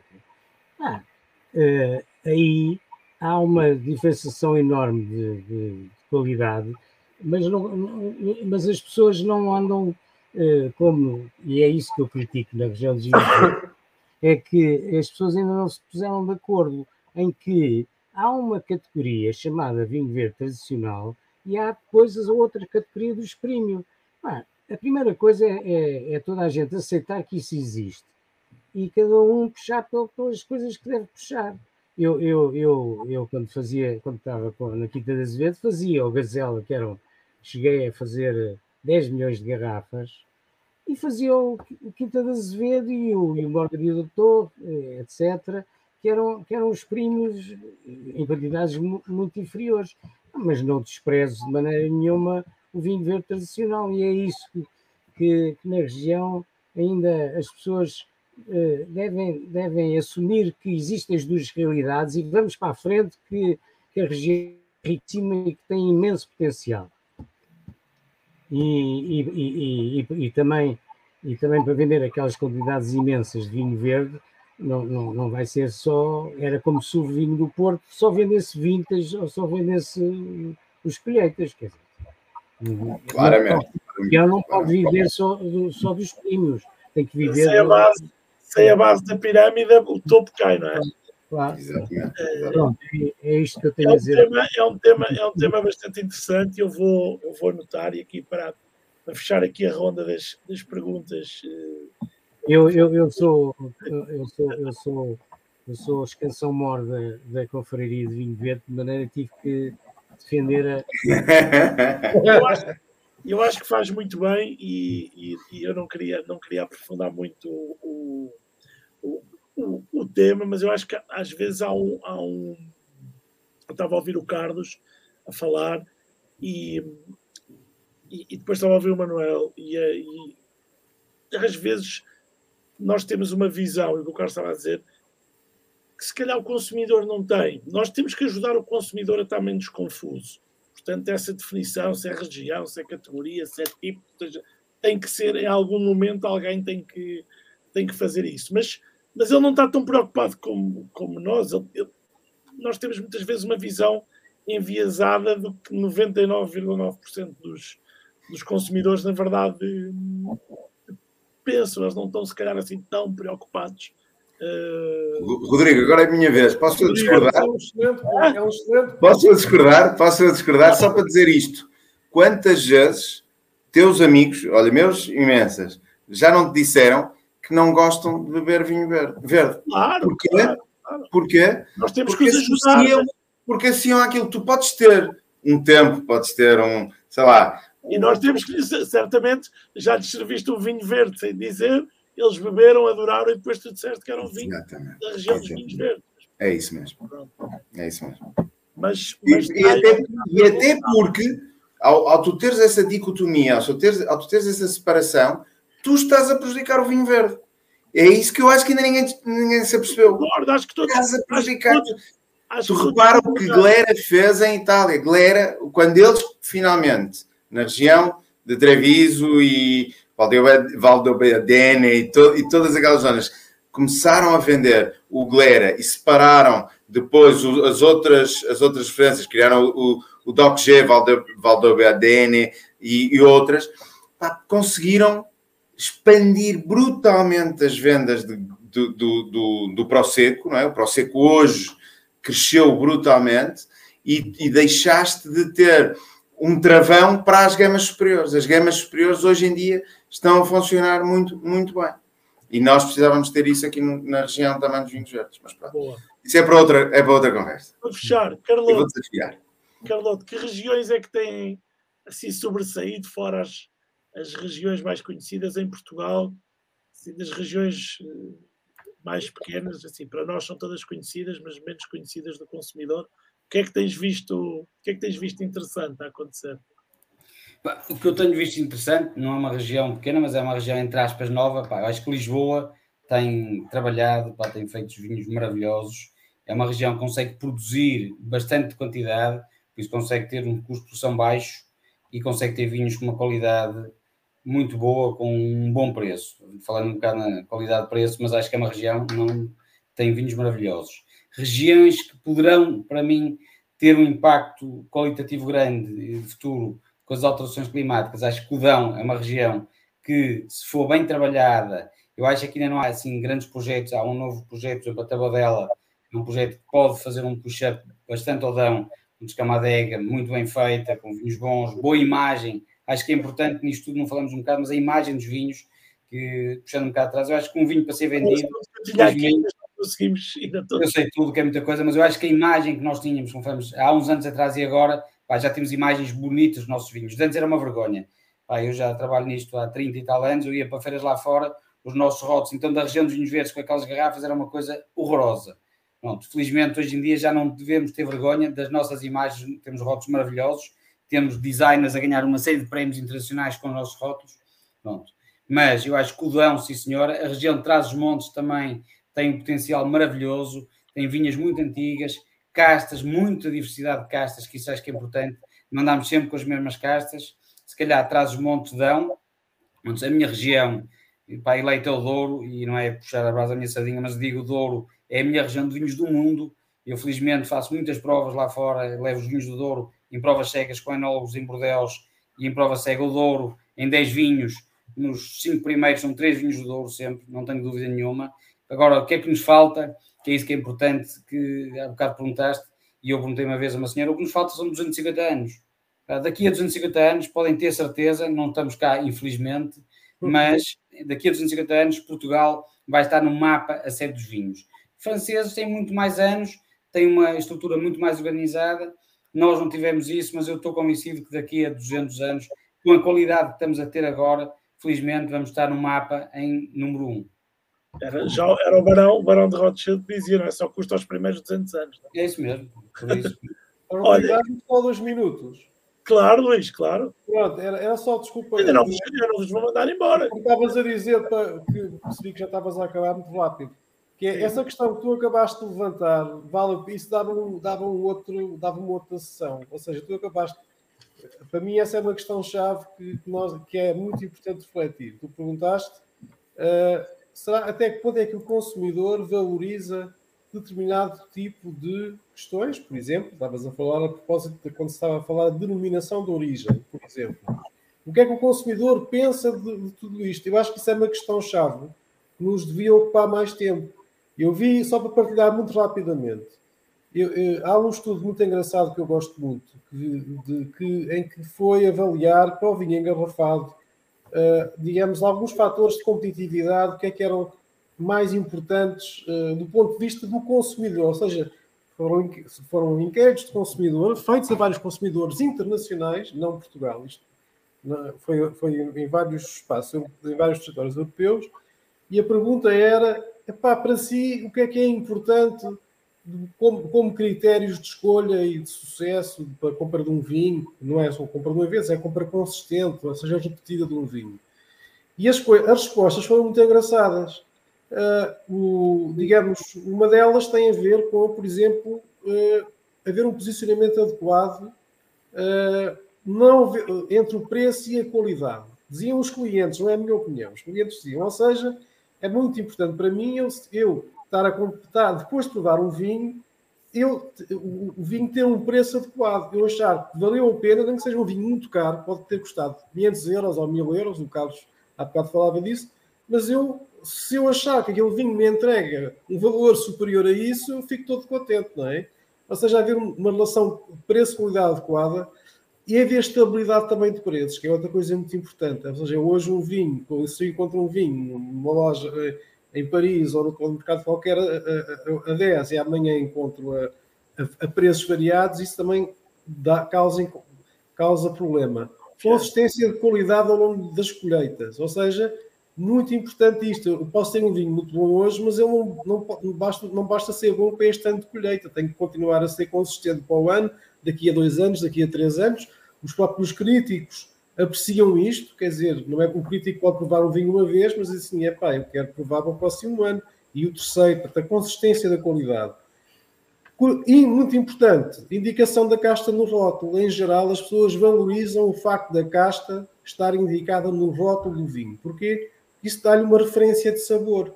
porque eles sabem se epá, isto é um Chardonnay, portanto já associam determinado ou um Merlot ou um, ou um, um Cabernet, ou, ou, enfim, ou o nosso Toriga, que, enfim, que é, que é a casta com mais portuguesa tinta com mais notoriedade, isso para eles valorizam. Curiosamente, para chegar ao ponto que, que originou esta conversa, a origem, o terroir para vinhos de topo e média gama é importante, é importante, mas a denominação de origem não é importante. Isto é um estudo de mercado feito, enfim, uma, uma amostra muito alargada. Ou seja, eu, eu tenho muito a, a, empatizar com aquilo que tu dizias há pouco. Não estou com isto a menosprezar a questão da discussão que o Carlos há bocado levava para a questão do vinho verde ou não, mas eh, a, a, evidência que eu tenho é que para o consumidor final, não digo para o, para o comerciante, por vezes nós temos para chegar, antes de chegar ao consumidor, temos que passar para o comerciante. E para alguns comerciantes valorizam isto. Mas aquilo que me parece é que a origem, o terroir é importante, mas a denominação da origem não é assim tão importante porque os consumidores muitas vezes não os conhecem. Oh, Luís, deixa-me, excelente, deixa-me só acrescentar que por acaso há, há, semana passada o, o, estava a ver um estudo apresentado pelo, pelo Paulo Ramos, que era precisamente os, os, os fatores vistos pelo consumidor, pelos produtores e pelos importadores distribuidores. Ou seja, e os, e os pontos de contacto eram poucos. É. o, o, o, setor, efetivamente, às vezes tem uma visão, é normal, é, não, não é só no nosso, tem uma visão enviesada e às vezes precisa de, de, de, ir mais ao outro, ao outro lado. Não tem mal nenhum nós termos as nossas ideias, ainda bem, porque as pessoas também querem. querem é, o Paulo Ramos tem feito discursos excelentes para o mercado português e tem é muito, é muito engraçado. E essa, esse cruzamento é fundamental, não é? E nós próprios é como um espelho para nós. A gente às vezes pensa que é uma coisa, mas depois, e o que é que pensa o comerciante? E o que é que pensa o, o, o consumidor final? E às vezes ficamos surpreendidos. Isso, e isso, ah, isso ajuda-nos a focar naquilo que é importante, não é? Ficaram, ficaram aqui vários temas, o que o Carlos estava a falar da, da, da imagem, o, o, também para falar um bocadinho do vosso trabalho, também como é que se faz o, o sell-out nos vários mercados, como é que que é que cada mercado valoriza na empresa e não só nos, nos vinhos, mas são, são, são vários temas. Mas eu agora, para fechar, eu faço aqui sempre duas ou três perguntas extra, extra, extra vinho. Vou tentar fazer aqui uma ronda, uma ronda rápida para vocês poderem ir, poderem ir descansar. E, e começava pelo Manuel Vieira. Manuel Vieira, um talento que não tenha que gostaria de ter. Tocar piano. Tocar piano. Boa. Luís um talento que eu não tenho e que faço ter. Uh, uh, por exemplo, sei lá, olha, ter aqui uma. Ter aqui, há bocado falámos num lugar, pode ser, não ter aqui ao meu lado um talento ao lado para beber. Bem, Carloto. Cantar. Já não fazem uma banda, já vi. Não, mas ele toca piano e eu canto. Carlos. Eu hoje gostava de ter o dom da ubiquidade. Pois é. Olha, e agora, agora voltando, começando no Carlos. Carlos, um conselho que te tenham dado e que seja algo importante na vida, ou nos negócios, ou nos dois. Eu, atendendo ao tema hoje, e, e até um bocado é aquilo que me leva ao que hoje estamos aqui a, também a fazer, em tempos, um, não vou dizer o nome, não vale a pena, mas um empresário conhecido uh, disse-me que eu devia aprender a delegar mais e a juntar-me de gente que saiba mais do que eu. Uh, porque eu, eu aquilo que sei aprendo com os outros. E de facto foi dos melhores conselhos que segui e por isso hoje tenho estas quatro pessoas à minha volta, incluindo a ti, Rodrigo. Obrigado. foi um bom conselho. Carloto, um, um conselho importante. Eu depois vou variar a pergunta para o Manel e para o Luís. Oh, já tinha um. Eu aquilo que me disseram sempre a mim, pá, nunca vendas só pelo preço, vende pela qualidade, não vás atrás do preço, vai sempre pela qualidade, porque a qualidade pode demorar, mas ao fim de algum tempo é reconhecida e o preço não. Muito bem, então não vos vou, não vos vou estragar, já tinham planeado. Luís. Devagar que eu tenho pressa. Manuel. Foi meu pai que me disse: Meu filho, nunca mintas e, e lembra que os compromissos são para cumprir. Muito bem. olha, o, nosso, o meu compromisso era não demorar aqui muito mais que uma hora, não consegui cumprir, mas porque a conversa foi, foi muito boa. Ah, queria agradecer, agradecer aos quatro o vosso, o vosso, o vosso tempo, também a vossa entrega ao, ao setor em, em, em áreas diferentes, muitos anos já uh, a, a, trabalhar em, em prol dos vinhos portugueses e da qualidade, e foi isso que hoje tentámos uh, trazer aqui, aqui um bocadinho. Ficou muita coisa por, por dizer, ficou aqui, posso-vos dizer que ficou aqui uma lista bastante grande para, para perguntas. Portanto, eu, eu acho que vos vou quase lançar o desafio depois de vos trazer aqui um a um para vos conhecer ainda, ainda melhor e conhecer o percurso e as ideias e os, e os projetos. E, mas foi, foi, foi um ótimo um ótimo serão. Espero que o próximo seja com a, a beber uns vinhos também bons, vossos. muito, muito obrigado. Eu é que agradeço obrigado. a todos, obrigado. Rodrigo. E o trabalho que tens feito cá em prol dos vinhos, isso é que também ajuda tudo, por isso é que também nós estamos aqui. Espero que tenhamos ajudado alguma coisa. É, todos, todos um bocadinho, acho que vamos, é. vamos fazer um bocadinho. Um abraço é, a todos, um abraço é. também a quem, a, quem nos esteve, a quem nos esteve aqui a ver. Vou aproveitar que ainda estão aqui para vos pôr aqui alguns, alguns, alguns comentários. Pronto, é sempre, é sempre bom, portanto, já aqui pouco a pouco algumas pessoas que, que nos ouvem que, e que querem saber mais sobre o mundo dos vinhos. Um abraço a todos, obrigado. Obrigado, Márcio. Obrigado, um abraço a todos. Muito obrigado.